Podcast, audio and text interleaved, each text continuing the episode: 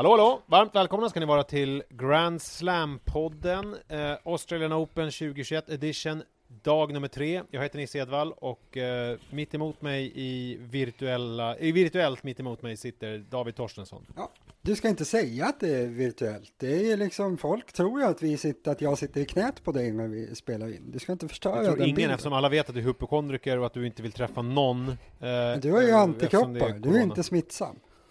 Men är du, jag tänker att det räcker inte för dig, för att man vet ju inte om man fortfarande kan smitta folk eller hur smittsam man är när man har antikroppar och så vidare. Det är ju mer att jag är safe för mig själv. Du har 100% rätt. Jag pratar emot mig Mm. själv. Ja.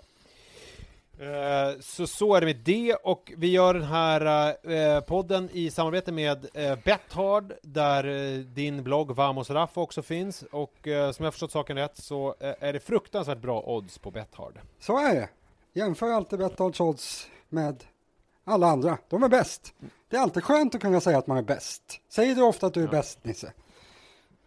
Ja, och, och, ja alltså det, nej det gör jag ju faktiskt inte. Eh, känner inte, ja, eh, nej det gör jag inte. Ingenting? Gud, jag svävade på målet där.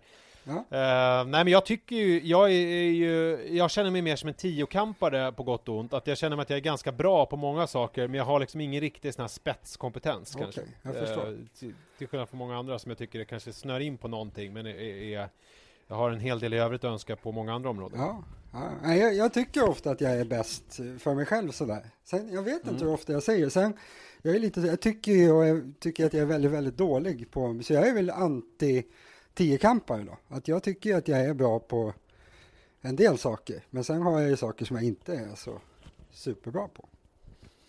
Ja, men det är ju skönt att du kan eh, eh, erkänna det för dig själv. Ja. Hörru du, en som känner sig eh, ganska bra kan ju inte vara, eh, vad heter det nu, eh, vad heter han nu Jag tänker på en schweizare som inte... Stanislas!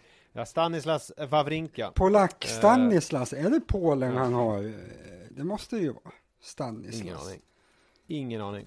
Men han åkte ut i alla fall idag och det var ju inte så att det visslade om det för att det var ju en fruktansvärt jämn match. Ja, den såg vi inte så mycket av. Det var ju mitt Nej, i natten. Men eh, Ja. han hade ju, ja, han kom tillbaka från 0-2 till 2-2. Ja. Men Och torskade. det är ju alltid, det undrar, det undrar man alltid, det kan vi spekulera lite kring. För att om man kommer tillbaks eh, från 0-2 underläge och sen så eh, förlorar man i tiebreak, det måste ju kännas Ja. rätt surt alltså. Oftast vinner man ju då. Men varför ska vi prata om den matchen? Det finns så många som lyssnar på det här som vet vad som hände. Vi vet ju inte. Vi låg ju Nej. och liksom, ja, jag vet inte, sov du? Jag sov ju inte gott i alla fall, men jag sov ju på något vis. Du låg säkert och sov Jag sov jättegott. otroligt gott.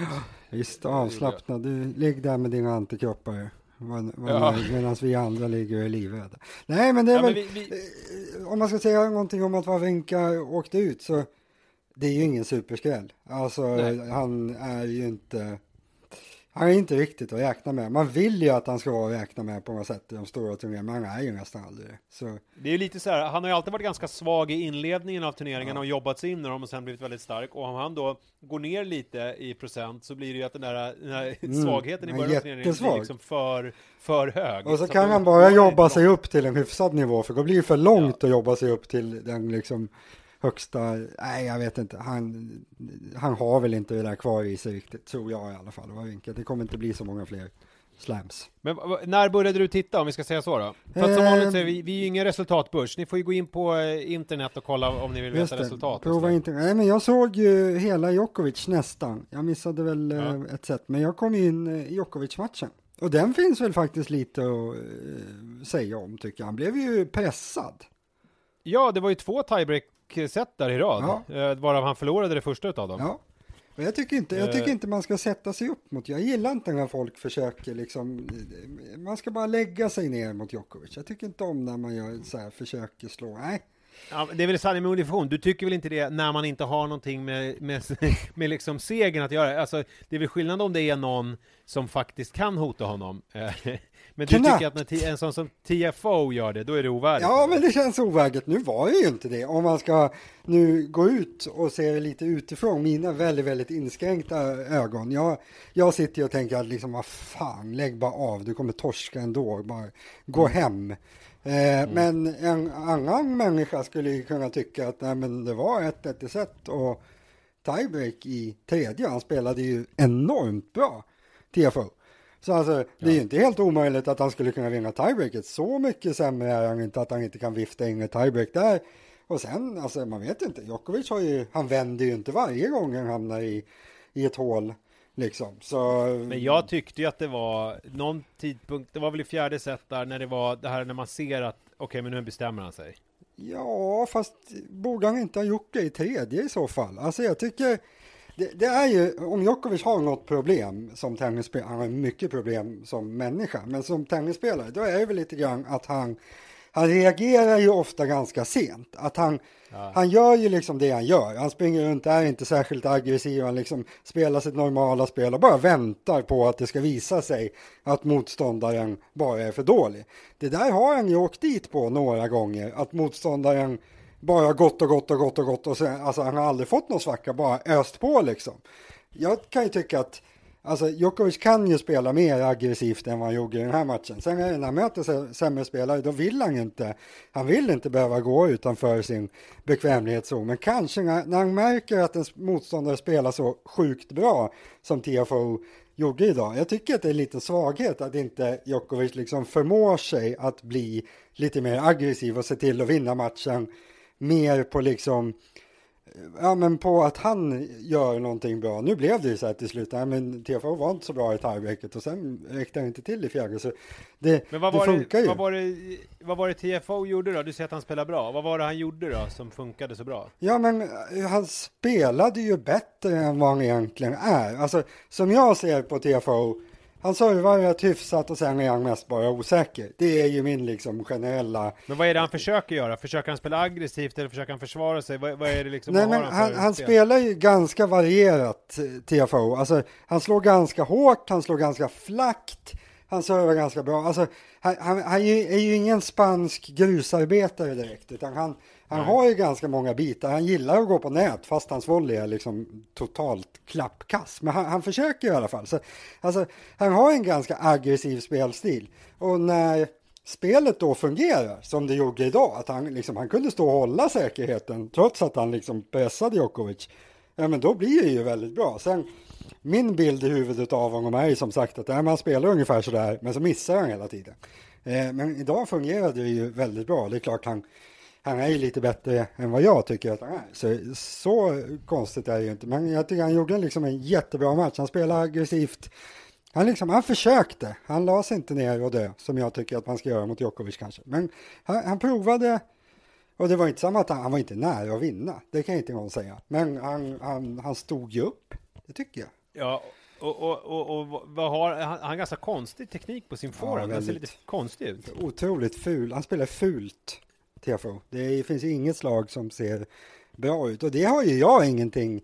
Jag är ju liksom Nej. en förespråkare för det. Jag vill ju inte att ja. man ska, men, men det är någonting med TFO. Jag får liksom inte jag får ju aldrig ihop honom som spelare. Jag förstår mig inte ja, riktigt du, på honom. Jag vet precis vad det är. Du tycker ju du har ju jävligt svårt för hypade spelare ja, som är så här, ja, han ser lite cool ut, han är svart, han har liksom lite swag, han är sådär, och, och, då blir det på något vis direkt som att han blir hypad och, och, och kommer fram och är såhär, eh, och the next big thing i USA typ. Mm. Men sen så håller inte spelet, men samtidigt är det så att han får en air av att han har någonting. Och för folk som inte kan så jättemycket om tennis så är det liksom, åh, TFO! Men sen så när man, när man liksom bara skärskådar spelet och tittar ja. på det så är det inte så spännande och så intressant och så speciellt bra. Och då tycker du att han är extra dålig för att han blir liksom håsad. Så är det ju. Jag tror fan inte att det går att förklara någonting någonsin bättre än vad du. Det är ju precis. Det är liksom, det är ju tennisnörden i mig som vill förklara att han inte är så bra som någon annan ja. tycker att han är. Det är ju precis så det är såklart. Det är ju samma, det är ju Federer-syndromet såklart. Det här ja, att, och Tsitsipas också. Inte så mycket Tsitsipas, lite Jo, men du tycker, du tycker, du säger ju ofta att Tsitsipas är inte så himla bra, ja. så att han ska kunna hota Lalli Men jag säger ju samtidigt att han är så helt fantastisk på den mentala sidan Skalle, allt det här. Ja, precis, det säger du. Ja. Federer är ju mer att jag bara vill förklara att nej, men han kan inte spela. Ja, precis. Det finns, jag, jag har men... inget men med Federer, han kan inte spela, men nej. han är populär. Ja. Så säger jag ju inte. Ja. Nej. Du, du säger väldigt sällan också att Federer inte kan spela. Ja, det som är roligt med dig, det, när man pressar det lite så tycker du att Federer är ganska duktig på Ja. tennis. Men det, är liksom, det sitter ju ganska långt inne. Man måste massera mig lite först, sen, Ja. sen säger jag det. Eh, men okej, så att eh, Djokovic vann den här matchen Just till det. slut i 3-1. alla fall, trots att TIFO spelade Brukade inte du säga resultaten under, under Franska öppna? Det var någonting där, du sa... Vad fan? Nej, Jo, nej sa- det var de spanska namnen du uttalade så bra när du sa. Eller s- Ja, sa men det var också resultaten. N- när man pratar om en match så kan det vara irriterande eh, att om man inte får höra resultaten. Men nu tänker jag ju så här, det här är ingen resultatbörs. Ja, eh, så att det är inte lika viktigt. Men jag menar, det är klart att vi ska säga att eh, Djokovic vann matchen med 3-1. Ja, om det är 3-1 någon som har kan vi missat det. Kan vi ta något Eh. spanskt namn som du kan uttala sådär bra med? Eh, var det någon som var i farten Äh, idag? Pedro Martinez. Ehm, eh, ja, det, det var väl ganska bra. Pedro Martinez. Uh, skulle jag vilja säga. Du kan, du kan få ta det finska namnet.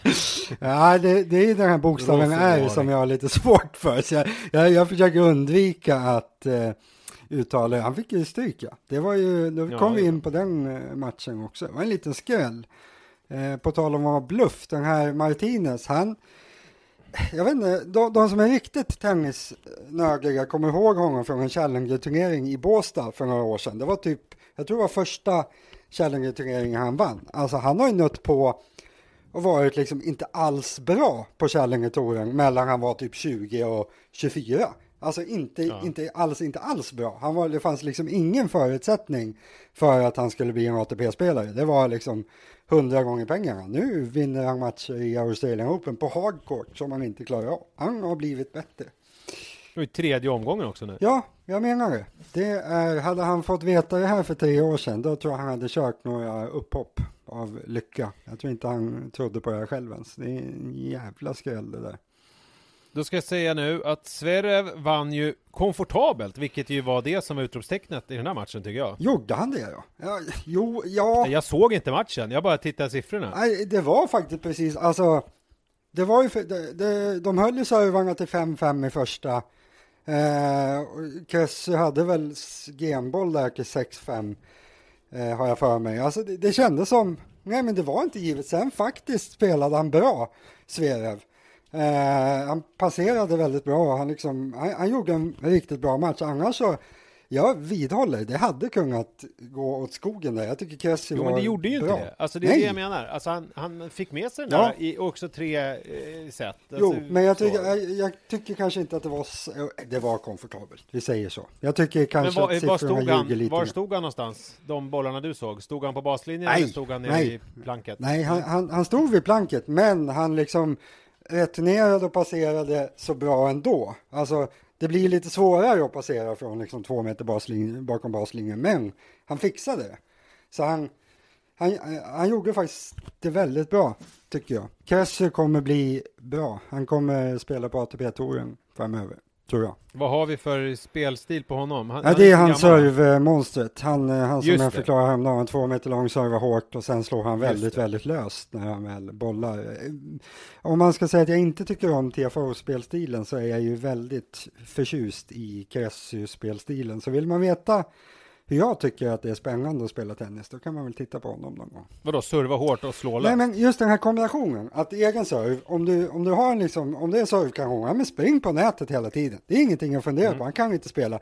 Och sen när man inte servar, alltså stå bara och vänta. Du ska inte stå, alltså om man jämför med typ Isner, han står ju och mest och, och pangar liksom när jag turnerar och väntar. Nej men någon gång sätter jag fyra slag i, i följd och liksom breakar en gång.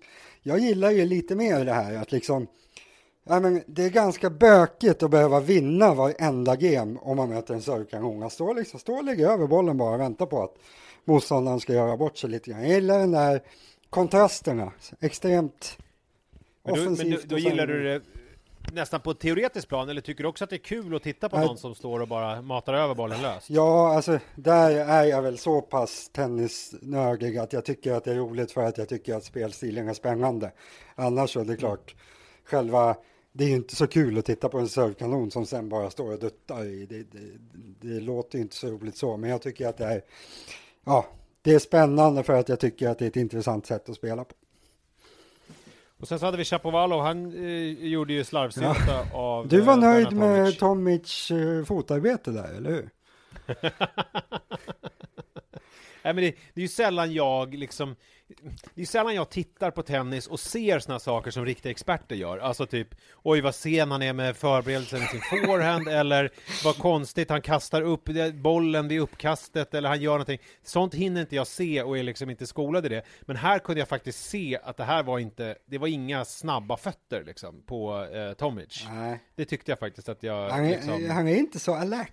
Det har han väl aldrig varit. Han släpar sig liksom lite grann ut i kanterna. Jag, alltså, när man ser honom spela nu, det är ju svårt att förstå faktiskt att han var nästan topp 10 en gång i tiden. Och där får man väl också säga tennisen går framåt. För helt ärligt, den, den tiden då Tomic nästan var topp 10 utan att kunna slå till bollen. Han står ju liksom bara och motar. Alltså han hade inte varit topp 30. Men var det så han spelade då också? Ja, ja. Jag minns ju knappt Ja, när han var. Alltså han stod och motade bara Ja, och alltså slå extremt löst. Sen han servade väl lite bättre på den tiden, så han fick lite utdelning på, på serven. Och sen stod han, han stod ju bara och duttade liksom. Det var ingenting annat. Eh, Jag har försökt nu i alla fall kolla upp det här med Onlyfans. just det. Mm. Jag har än så länge inte jag har inte fattat riktigt det här med Onlyfans. Det är väl kanske hedervärt av mig. Alltså om man måste ha något konto och sådär. För jag, det, men däremot så har jag ju googlat Onlyfans och Bernard Tomic. Mm. Och allt som kommer är ju olika liksom eh, bilder då på honom och hans tjej som är liksom, det är inga, det är inga porrbilder så, men det är väl någon typ av, de ligger i någon säng och att det, att det står mest olika skvallertidningar som säger att det ska finnas, men det är liksom svårt att hitta fram till Ja, själva det, är filmen. en, det är en betaltjänst. Det är jag helt övertygad om. Jag tror, Jo men Onlyfans, jag vet hur det, jag vet hur det funkar, att, man, att det är som att man betalar folk Alltså det, det är liksom som eh, Betala så får du se Alltså det är liksom att det är och som så kan det nog vara paket eller liksom enstaka. Ja, Ja, men det är det jag inte fattar, kan man, så Onlyfans, jag trodde att det var en sån live-tjänst Jag trodde inte att det var att man kunde köpa liksom ett arkiv av Jaha. grejer Utan jag trodde det var liksom att man köpte i stunden Och, och en, som jag vet så har han inte, i alla fall nu, gått live under Australian Open Nej, okej. med sin tjej okej. Men nu är han utslagen, så nu kanske det kommer hända grejer där, det vet jag Hur inte. var möjligheterna att prenumerera från Sverige? Det var inga problem, eller hur såg det? Nej men det är det jag inte riktigt fattar, Nej, men det tror jag inte. Alltså som jag har förstått det där så är det ju bara Då har du det, då har du det kvar i alla fall. Det, det, du har Ja, kommit en kvar. bit på vägen, men inte hela vägen. Jag har jobbat på det. Det som jag har tänkt på innan vi går in på liksom eh, match, match of the day som var Kyrgios mot Umberg så måste jag prata lite om eh, för att du smsade mig om Opelkas skägg. Ja.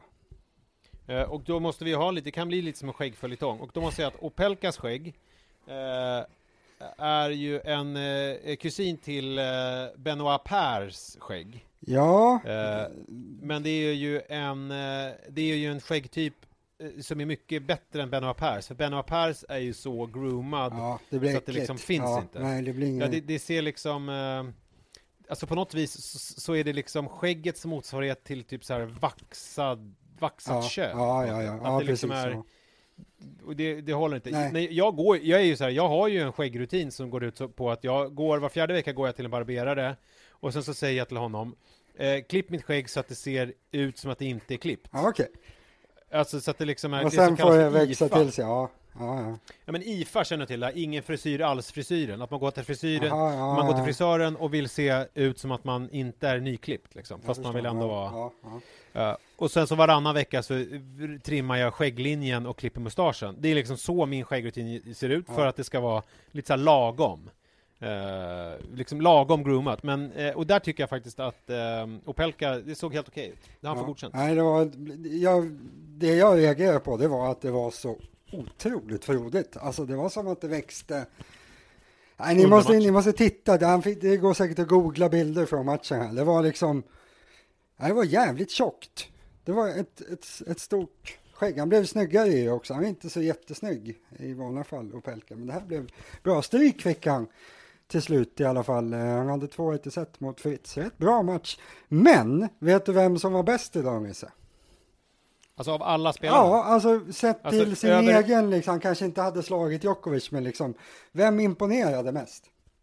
Alltså, alltså på mig? Nej, men ja, du, såg ju alla matcherna här såklart, så du borde väl kunna plocka Nej, men ut jag dem. menar, jag, jag, är ju, jag, jag är såklart jätteimponerad av eh, Kyrgios. Ja. Ja, den kommer vi till. Men den jag tyckte var bäst, det var Manarino. Han var så sjukt bra. Jag, alltså, Ja. jag, jag såg första tre gamen och då, han hade 2-1 då eh, på serve. Och jag skrev då till en eh, kamrat att "Nej, men alltså, Manarino, han ser så bra ut, han kommer inte missa en boll. Jag har, aldrig, jag har knappt sett någonting liknande. Alltså, han, han träffar bollen så rent och det var liksom han var, han var uppe på 103 procent av vad han kan spela. Han spelar så fruktansvärt bra. Eh, och det, han slaktade ju eh, Kesmanovic också. 6-1, 6-2, 6-4. Eh, det, Ja. var en, det var en hejdundrande tennisinsats det där. Han spelar Men, fruktansvärt. eh, och han är ju liksom över 30 bast. Alltså Ja. det är ju inte som att det är så här, någon ungtupp som Nej. får någon slags genombrott. nej, han, nej, men han är väldigt ojämn. Han, du vet hur Manarino spelar va? Har du sett honom? Ja, men du vet ju jag, jag kommer ju inte ihåg. Nej. Jag, ja, Han, spelar väldigt flackt. Alltså han har, han har i princip underskruv i slagen. Och så ja, ja, ja, det är han. världens enklaste teknik. Att han har nästan ingen Mm. backswing. Han står liksom, han bara trycker till bollen väldigt fort. Mm. Eh, jag brukar säga om jag skulle lära mig spela tennis när jag var 20 år gammal, då skulle jag göra exakt som Manarino, för det är så enkelt. Liksom, du behöver inte krångla med någon toppspin eller någonting. Se till att träffa bollen bara, så kommer du få in den i banan. Eh, Men idag, alltså när det där funkar, när han, när han verkligen träffar bollen rätt. Ja, men det var som att han stod ju liksom och pumpade sina slag på baslinjen hela tiden. Och Kesmanovic, han fick ju stå, han står ju ganska nära baslinjen, för det är han som är så långsam, Kesmanovic, som inte kan röra sig riktigt. Så han måste ju stå på baslinjen. Ja, han fick liksom stå och spela på halvvolley på baslinjen hela tiden. Och det går ju inte. Jag menar, det var som att Manarino bara stod och sköt bomber på honom hela tiden. Och det liksom, nej det var, det var en överkörning. Det, jag vet inte vad jag tycker om Mandarino. Mandarinen. Jag ibland gillar honom, ibland inte. Men han är fascinerande när han spelar bra. Och det gjorde han idag. Men vad kul eh, att, eh, att det var någon som lyckades imponera på det. Ja. Det är ju inte det lättaste. Nej. Mm. Ska vi nu prata om den här Kyrgios-matchen Ja, eller? Nikolas. Ja, och då vill jag börja med att undra varför de har det här konstiga linjedomarljudet på serven som låter typ som en publik som man inte fattar Ja. om den är inne eller ute. Jag Det är tror, någon så här, uh, Ja, de har ju fastnat på det att de måste ha olika ljud så att det inte ska låta så datoriserat tror jag. De har ju väl spelat in liksom tio olika röster på något sätt. ja, men Eh, jag tycker att den här kvinnliga gälla rösten är den bästa, för den ja, hör man ju. tycker jag också. Jag tycker man skulle, varför måste man ha skrik? Kan man inte ha en, liksom, ett ljud istället? Varför måste Ja, man ha eh, när man svarar fel i Jeopardy, Precis. det ljudet. Ja, Va- nej, men helt ärligt, känns det inte väldigt, alltså väldigt mycket tidigt i utvecklingen över att man måste ha inspelade skrik? Liksom, ha ett, det har de ju haft i knatteslutspelet att eh, reklamskyltarna blinkar när bollen går ut. Och så någon slags Mm. ljud. Jag tror ett, ett ljud är nog framtiden snarare än inspelade diffusa röster liksom. Ja, Jag tycker framförallt att det ska vara, om det ska vara skrik så ska de ju vara tydliga. Så ska det vara en tjej. Ja, ja, men det ska i alla fall vara en, en gäll sopran eller någonting. Sopran. Ja, ja, ja. Men hörru du, eh, det var ju otroligt, jag fick ju precis det jag ville ut, få ut av den här matchen. För jag fick ju den här, jag fick ju, matchbilden blev ju precis som du hade beskrivit innan. Mm. Man var liksom bara, alltså, det pangar ju så jävla, alltså när Kyrgios träffar bollen, det är ju ett pistolskott alltså. Eh, och när, och, när de står och bombar varandra, det var ju jävligt roligt att se alltså. Och sen så fick man ju det här uh, Kyrgios upp och ner, att han liksom i var det tredje set som han bara slarvade bort i slutet och sen så slarvade han bort inledningen på Han slarvade väl bort set. första också egentligen. Alltså han var ju Ja överlägsen men då hade inte jag första. börjat titta ännu. Ja. Jag kom in i andra.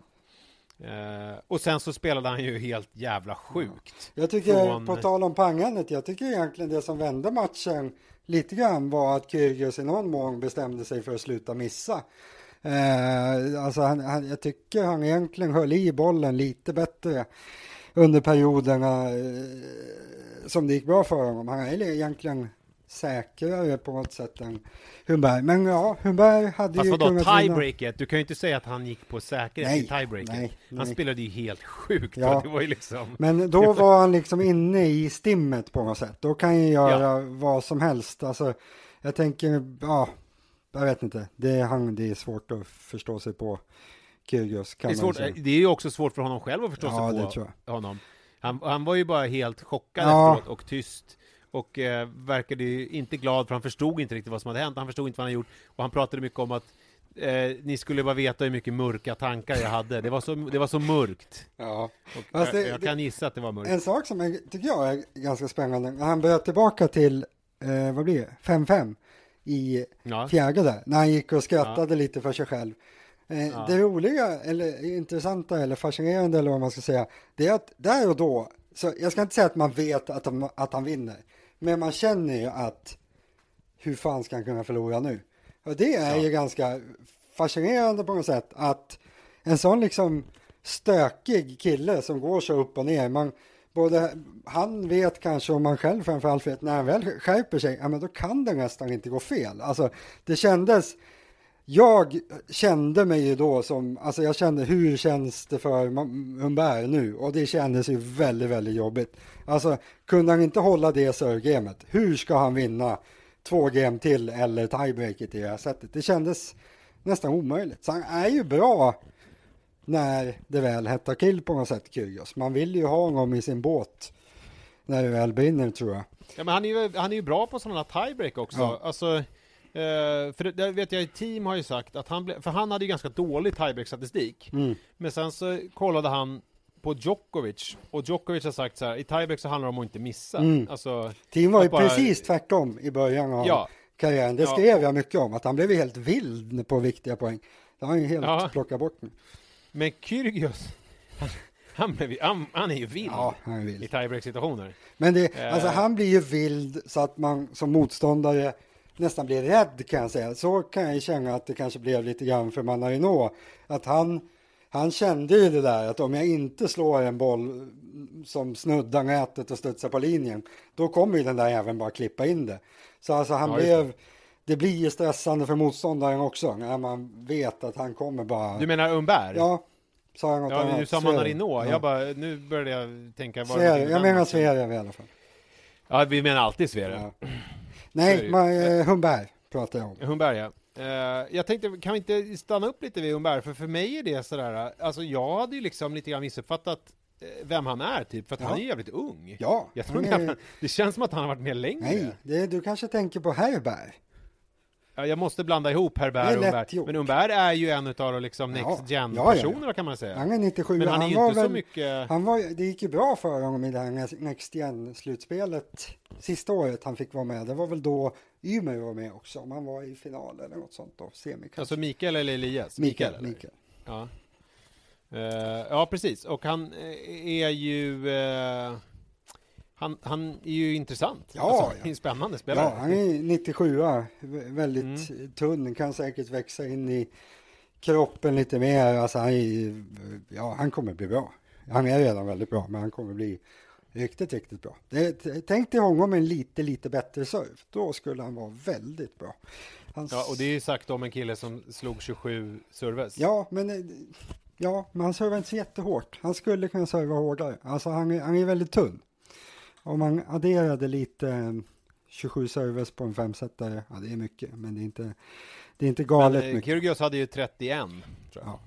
Nej, men i alla fall, kan, han har en bra serve. Han är ju liksom en serveinriktad spelare, men alltså när man har den där spelstilen, om man ska jämföra med någon som hade ganska dålig serve, Jonas Björkman, han spelade ju Mm. som en serve, kan, alltså, han gick på nät hela tiden, där tänkte man alltid, alltså, tänk om han i alla fall hade en hyfsad serve, han hade en ganska dålig serve, men hade spelstil för att vara en servekanon, liksom, allting annat Ja. indikerar servekanon, men han kunde inte serva. Humberg har ju en väldigt bra serve, men man tänker, tänk om man fick lägga på 10% till på den, då skulle han liksom bli helt obrytbar och vara så, så där kan man inte tänka. Liksom, tänk om jag var topp 10 i världen, vad kul det skulle varit. Men eh, ja, om man slipar lite till på den där, då är han topp 10 sen. Men det, det, var ju, det var ju kul pang-pang-spel i alla fall. De, det var ju precis så här att de försökte Ja, eh, eh, gå för det hela tiden. Ja. Det var roligt. ja, ja. Och, men, men vad var det som gjorde att Kyrgios vann till slut? Det var ju liksom... Alltså, han missade lite mindre där i slutet helt enkelt. Är det din analys? ja, alltså. Jag vet inte, jag vet inte om det går, alltså Humberg hade mycket väl kunnat vinna matchen.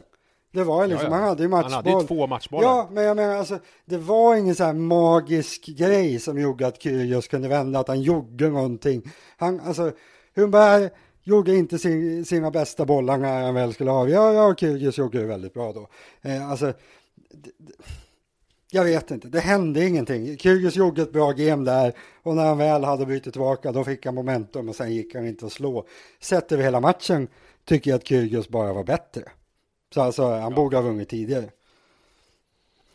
Uh, men det här, uh, jag vet att vi har fått en del kommentarer på tennisen också, kan ni gärna gå in på vår Facebook där och diskutera tennis.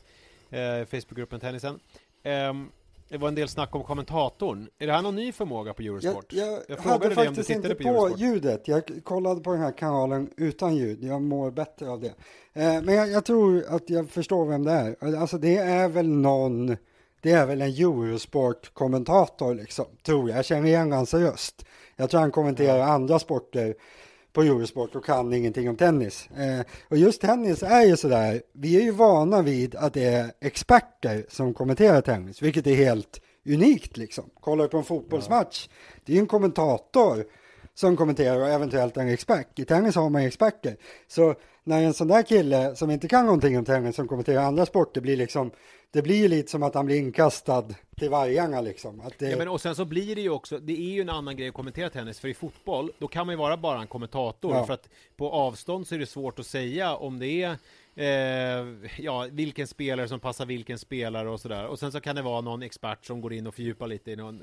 Men här i, i tennis, så, man ser ju exakt vad som händer hela ja. tiden. Det man vill höra, det är just det där, ja nej men nu tycker jag nog att eh, Zverev ska eh, gå fram lite grann, eller nu ska det bli mm. intressant hur eh, Murray hanterar att Djokovic har valt eh, att spela så mycket på hans forehand idag. Alltså det är liksom, det är sånt man vill höra. Ja. Man vill ju inte höra, nu är det 40 lika. Oj, nu kan han serva för matchen. Mm. Alltså det är ju sådär, jaha, okej. Okay. Ja. Nej men det finns ju ingen sån liksom idiotkommentering i tennis som det är i fotboll. Alltså där kan väl jag, min personliga åsikt att en fotbollskommentator, om man har en fotbollskommentator på en match, jag förstår inte varför de inte vågar ha någon som helst egna åsikter. De sitter ju bara och rabblar, vilket jag kan tycka är tråkigt. Men det funkar inte i tennis, som du säger, för det finns ju ingenting.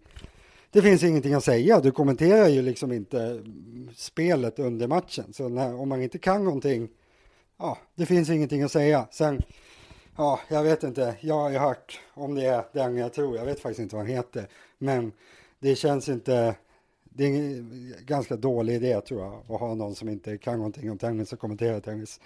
Eh, men ja, de gör väl som de vill. Jag blir sällan irriterad. Jag är inte så. Men jag tyckte här var, tyckte jag att det var lite jobbigt faktiskt. Ja, det nej, det liksom... blir dåligt. Det blir, det blir väldigt dåligt.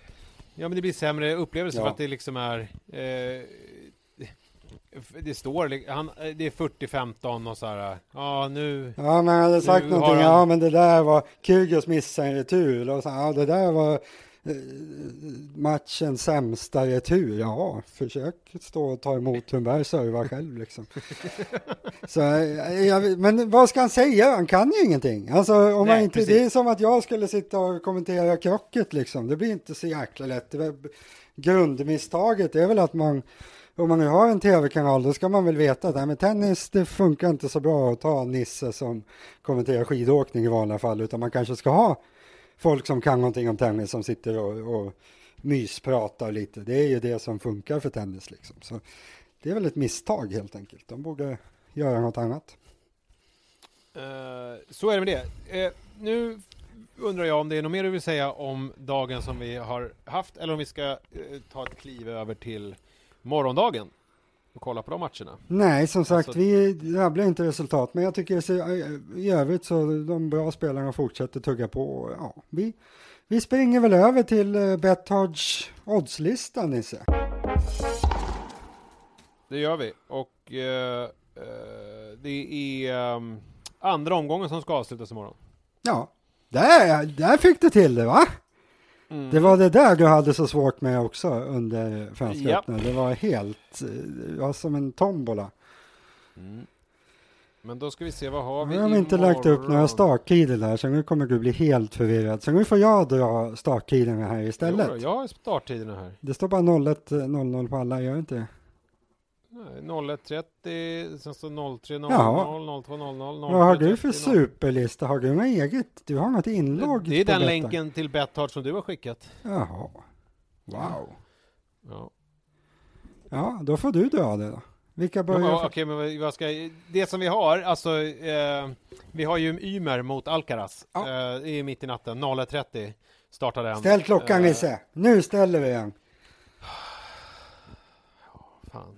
Ja, men om jag, jag, jag kan inte lova någonting. Det beror lite på hur allt går. Nej, jag ska fan upp tidigt imorgon för jag ska på jag ska på mitt första event sen typ corona. Jag ska med något eh, spritföretag och vinterbada och basta. Frukostgrej eh, ute i skärgården. Oj. Imorgon bitti tidigt. Så att jag, jag, måste gå, jag måste sova i natt. typiskt. eh, Du är så känd. Sånt där gör Ja. man bara om man är känd. Japp. Superkänd. Ja, coolt. Mm. Ska ni inte Så så dags på morgonen? Nej. Jag tror inte det. Men jag hoppas att jag får med mig någon flaska Ja, hem. Jag ja. är inte så sugen på att dricka så tidigt. Jag hoppas inte det. Det kan ju bli en, en bättre podd imorgon här, som du har varit Ja, just det, så skulle det kunna bli. Men vi har i alla fall Alcaraz mot Ja. Mikael Ymer och där är ju eh, ja, Alcaraz är favorit enligt oddsen, men han är inte skyhög favorit och det är eh, en spännande match ju. Ja. Ymer har ju verkligen chansen. 1,59 Alcaraz och 2,55 Ymer. Eh, jag tycker att oddset på Ymer är klart bättre. Jag vet inte, jag är inte så här... Här värderas ju Alcaraz som att han var typ topp 50 i vägen redan. Jag vet inte, är han det? Tveksamt. Men sen tycker jag att han är favorit. Men det, det baserar jag ju på det här med... Jag tror att det kan bli lite spelstilsmässigt problem för Ymer. Att när han möter någon som är så pass bra på att bolla eh, så jag är lite orolig för att han inte kommer, alltså försvarandet kommer inte bita så bra. Det är väl det som oroar mig lite grann. Men eh, 2,55 i mig, det kan man väl eh, skjutsa in en slant om man vill det. Ja, om man känner sig lite svensk och lite på bra humör. Om man nu har pengar att förlora. Man ska inte satsa pengar som man, som man inte har. Det är dumt. Så är det verkligen. Sen har vi ju Tsitsipas mitt i natten också, ännu värre tid, tre mot Kokkinakis. Det var ju tråkigt. Ja, Fan. det var ju din, den har ju du längtat efter Ja, det har jag gjort. länge. Hur känns det? Känns det, det känns jobbigt. Ja, det känns jättejobbigt. Eh, förhoppningsvis så kan det vara så att det är några matcher som har dragit ut på Ja, tiden. den kan börja fem. Ja, fall. precis, så att jag hinner se den där på morgonen innan jag drar iväg på mitt härliga frukostevent. Jag hinner se lite grann i alla fall. Ja. I taxin på väg till den här bastun. Taxi. Ja, Ja, ja, ja.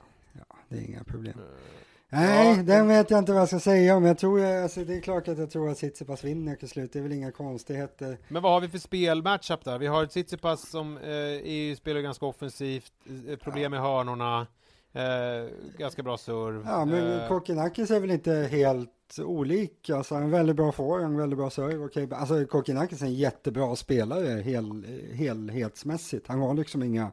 Men Tsitsipas, Tsitsipas, Tsitsipas känns väl lite krispigare på något sätt. Det är som att han, det är som att skruva upp allting några eh, snuttar jämfört med med ganska lik eh, spelstil helt enkelt. Ja, men inte helt o... Ja, ganska likt. De vill spela offensivt båda två. Inte så mycket konstigare än så. Sen, jag vet inte, Kokkinakis, han känns inte fulltränad direkt. Så ska han vinna så lär han vinna typ 3-0. Sen annars kommer Tsitsipas bara ta honom i längden. Så nej, jag har svårt att se. 1,12 på Tsitsipas. Snudd på spelvärt skulle jag säga.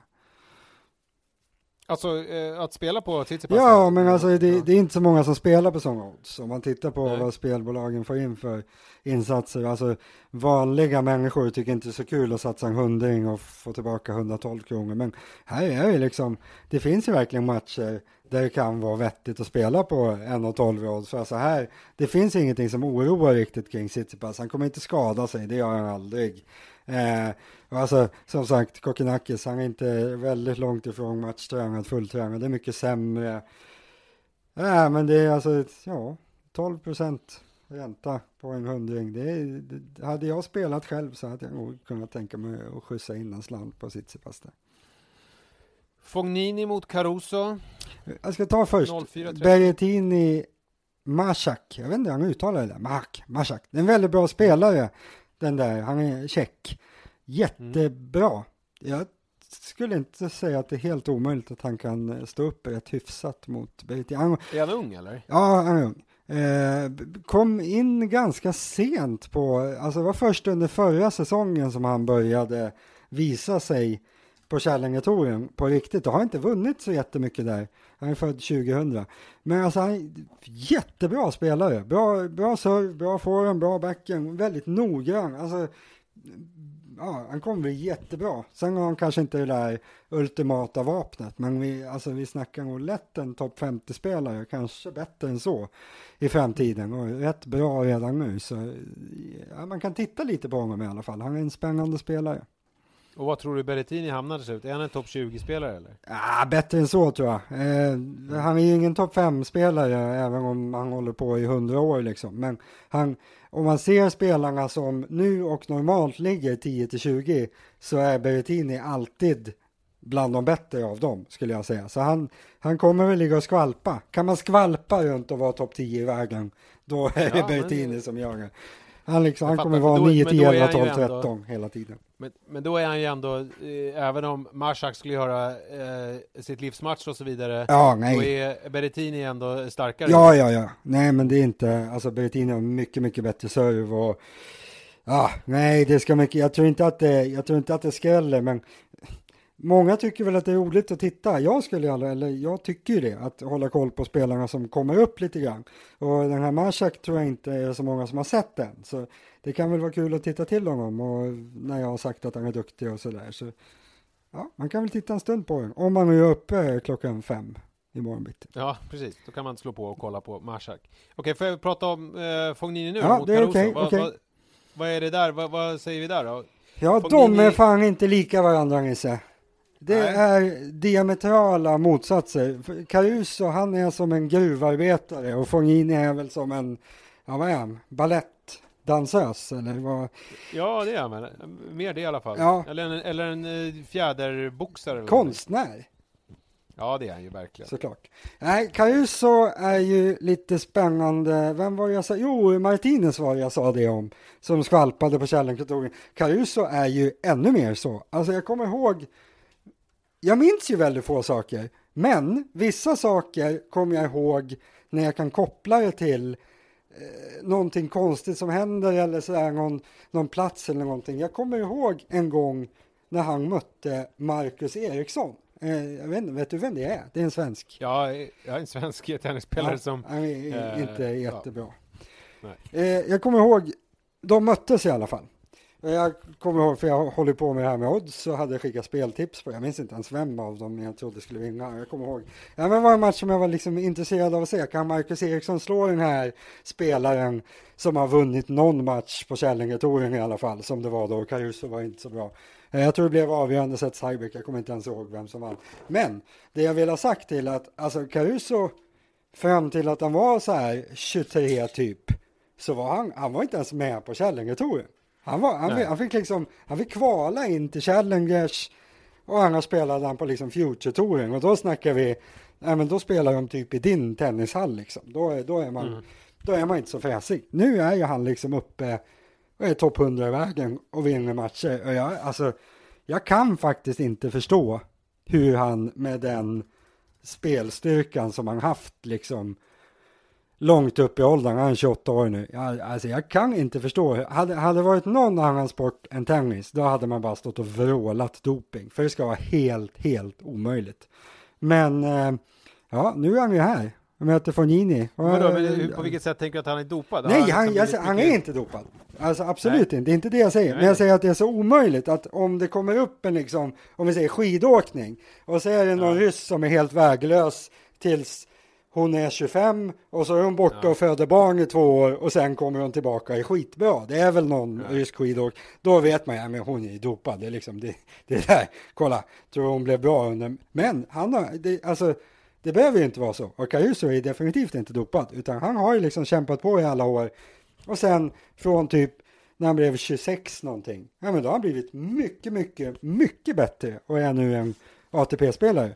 Sen, hur ja, det där går till, det, det, är sällsynt. Det är väldigt sällsynt. Men tennis är lite unikt där ju. Att tennis är ju liksom, det är ju sällan en fotbollsspelare får liksom ett ja. genombrott när de är 26-27. Ja, det är liksom, men tennis är, det är ju också någon typ av mognadssport ju. Att man, att man, eh, att man kan faktiskt slå igenom rätt sent. Man kommer ju inte bli typ världsetta Nej, om man inte, om man inte. är bra innan 25. Men Nej. man kan ju, som här i det här fallet, det finns ju faktiskt fall där folk blir topp 100 i världen. Ja. Eh, och det är ju spännande. Ja, men, han är också en är väl, säger du. ja, men så är det väl också att det är lite, alltså de som, om du ser liksom två spelare, säg två svenskar som är liksom 350 i världen, ser du dem stå och slå mot varandra i en tenishall, då kan jag ju garantera, du kommer tycka att de ser så sjukt bra ut så det liksom bara är larvigt åt det.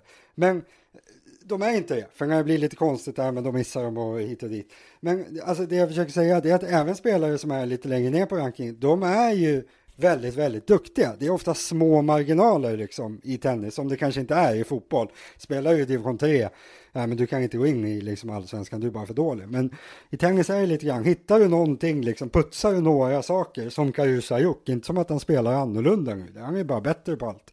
Så är det tydligen möjligt. Sen som sagt, jag förstår mig inte riktigt på det, men Men vad säger vi om matchen då? Eh, Fognini här nu ska han möta. Ja, alltså.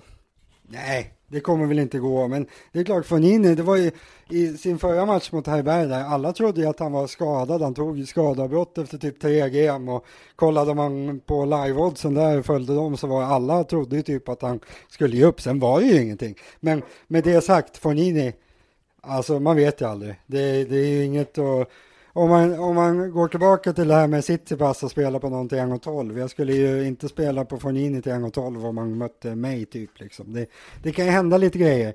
Men ja, Betthard oddsen 1,47 Fornini, 2,95 Caruso. Jag tror de sitter ungefär där de ska. Jag vet inte, jag tror ju Fornini vinner. Han är ju fruktansvärt mycket bättre tennisspelare. Så har han ingen usel dag så, så vinner han väl det där tror jag.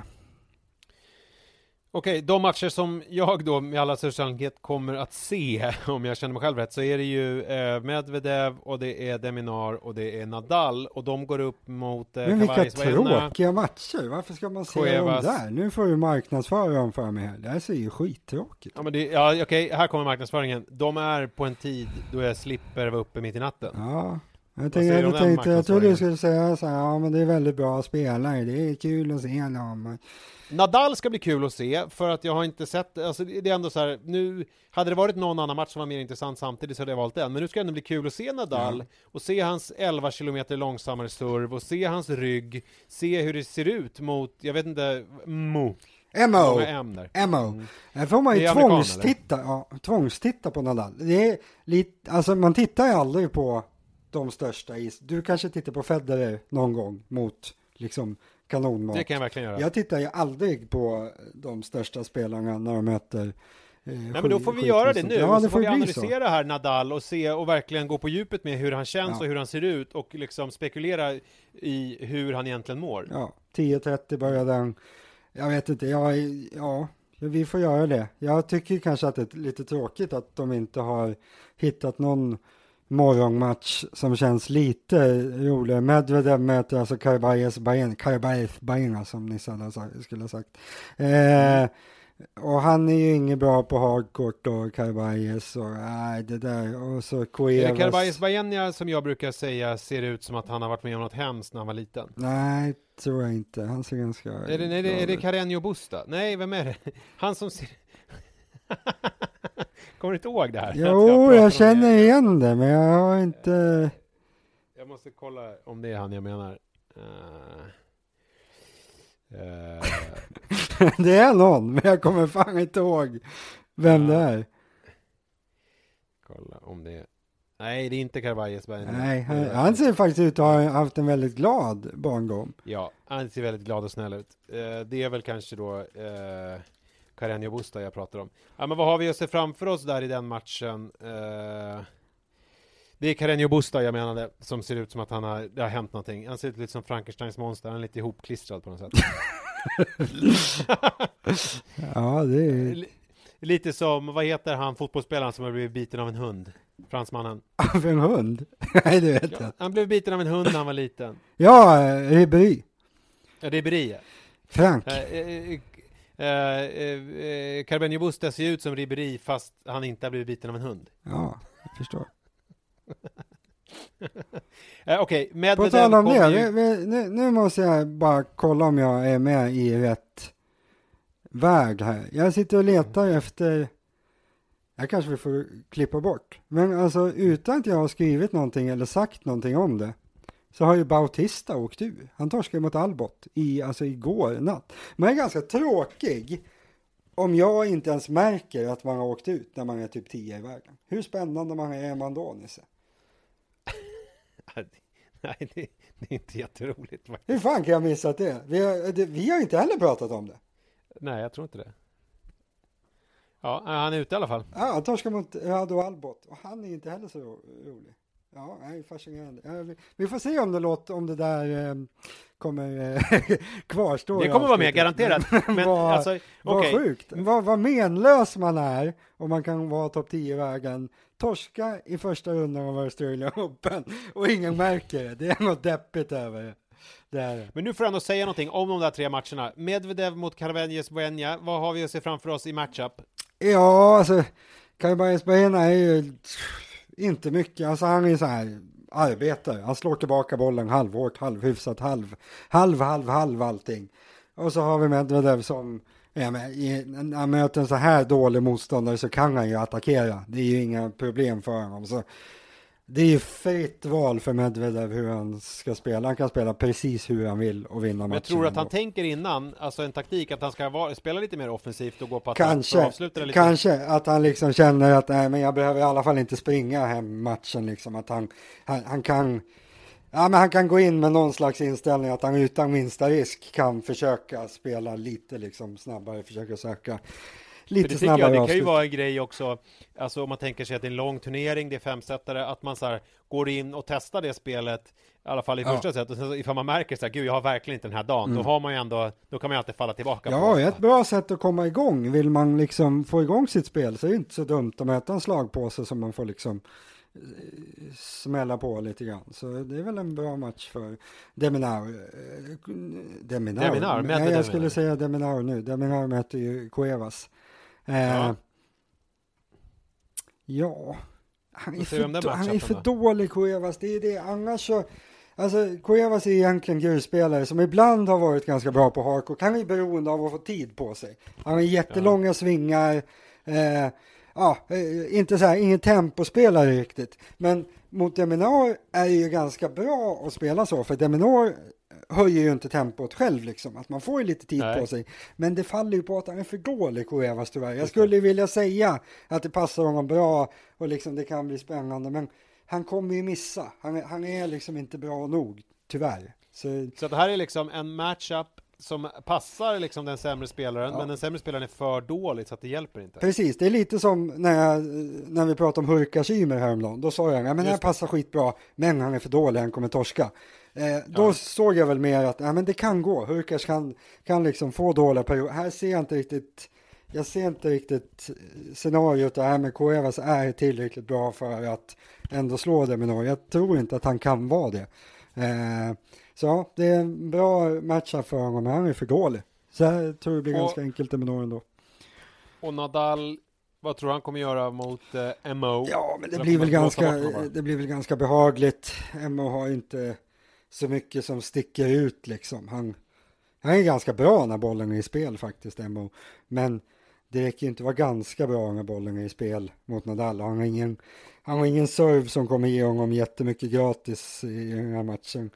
Embo, så mm, nej, det känns... Men är han en spelare som vill att det ska vara lite defensivt eller vill han gå på offensivt? Nej, mer, liksom, mer offensivt i så fall. Men han, han är ingen liksom som springer på nät, men han, nej, men som alla amerikaner, han vill hålla baslinjen och stå liksom och smälla på. Han är inte jätteoffensiv, men Ja. Jag tycker ändå det ska bli spännande att se Nadal i den matchen ja. och få någon slags föraning om hur det kan gå. Och eh, om man då skulle, eh, ditt speltips den här dagen, om jag förstod saken rätt då, så var det kanske att eh, lägga en slant på, ska vi se om jag kommer ihåg Ja men Ymer tycker jag, Ymer kan man ju köra Just på.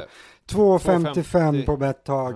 Ja. Eh, vi har inte pratat om Kasper Rud. Jag tror att han får stryk av Tommy Paul. Mm, då är ju Tommy Paul också värd att spela på. Det ja, precis. Eh, så den kan man ju köra. Eh, nej, men vi kör väl eh, de två helt enkelt. Så ska jag nu ägna resten av, av dagen åt att försöka förstå hur jag kan ha missat att Bautista har åkt ut. Ja, det ska bli spännande. Återkom gärna. Så om, om Djokovic åker, åker ut imorgon, kan inte någon berätta för det för mig då? Att till exempel i podden att du säger det, att David, nej men Djokovic, han åkte ut idag. Så att jag kan eh, skriva det sen. Så att jag Du menar att han åker ut imorgon för att han eh, på hotellet eh, slår någon eh, i receptionen med racket? Ja, och så just blir det. han diskad? Ja. Ja, ja då, då Jag vill jag jag lovar. Då vill jag veta. Det ska, det ska jag berätta för dig, jag lovar att berätta för er lyssnare detta också. Tack så jättemycket för att ni lyssnade, vi hörs igen imorgon! Hej!